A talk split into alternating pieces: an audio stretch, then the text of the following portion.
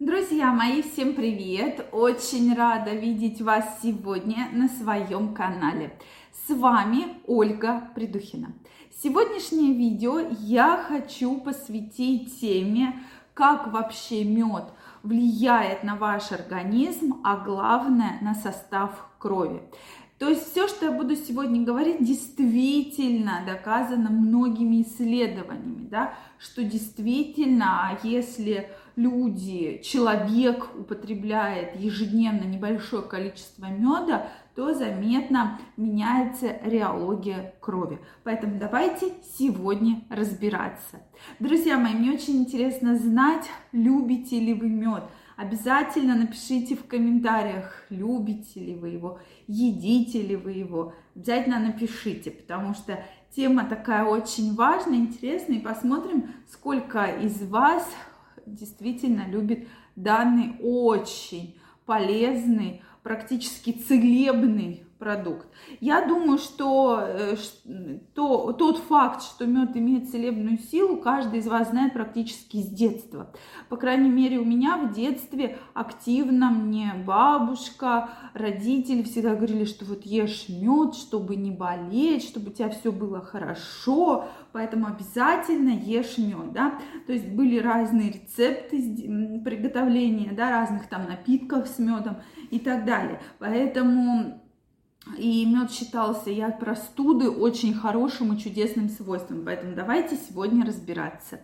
Друзья мои, обязательно смотрите это видео. Я вам сегодня расскажу факты, которые, кстати, многие может быть, и знали, да, но не подозревали вообще. Знаем, что мед помогает от простуды, но как влияет на кровь, не каждый про это знал. Поэтому обязательно смотрите. Также, друзья мои, я вас всех приглашаю подписываться на свой канал. Если вы еще не подписаны, не стесняйтесь, друзья мои, делитесь вашим мнением в комментариях, и я от вас жду действительно любите ли вы мед, едите ли вы его. Действительно очень интересно знать.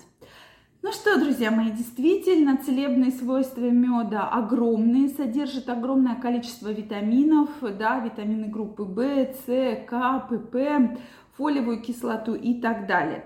То есть улучшает состав крови. Во-первых, он заметно разжижает кровь, это не если вы съедите один раз в какое-то количество времени, а если каждый день вы будете есть небольшое количество, порцию небольшую меда. И, соответственно, уменьшает вязкость крови. Но при сильном переедании, если вы будете есть меда много, то наоборот может э, случиться такое, что вязкость крови увеличится. Соответственно, стимулирует кровообращение, так как снижается уровень натрия и значительно увеличивается уровень калия, что очень благоприятно сказывается на реологических свойствах крови. Также стоит помнить, что ежедневное употребление меда значительно снижает холестерин, и поэтому снижается риск э, тромбозов, тромбоэмболий, инсультов. Друзья мои, это тоже факт, который действительно очень-очень важен. Плюс целом мед оказывает общеукрепляющее действие на сердце и сосуды. Это, конечно, факт, который очень для нас с вами важен. То есть стоит помнить, что передание меда ведет, то есть если вы едите большое, большое количество, ну, там полбанки меда съесть, этого делать, безусловно, нельзя. То есть максимальная суточная разрешенная доза это 30 грамм. 30 грамм меда необходимо съедать в день, но не больше. То есть желательно 30 грамм меда разделить на 3, 4, 5 приемов еды. Да? Также желательно есть за 1 час до приема еды мед или за 2 часа после приема еды. То есть это вот при таком э, рационе доказана как раз эффективность влияния и на кровь, и на многие системы организма. Это очень важно, друзья мои. Соответственно, почему нельзя есть много меда? Во-первых, повышается уровень сахара.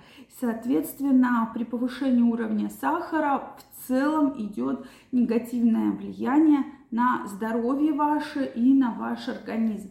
Поэтому ни в коем случае нельзя переедать.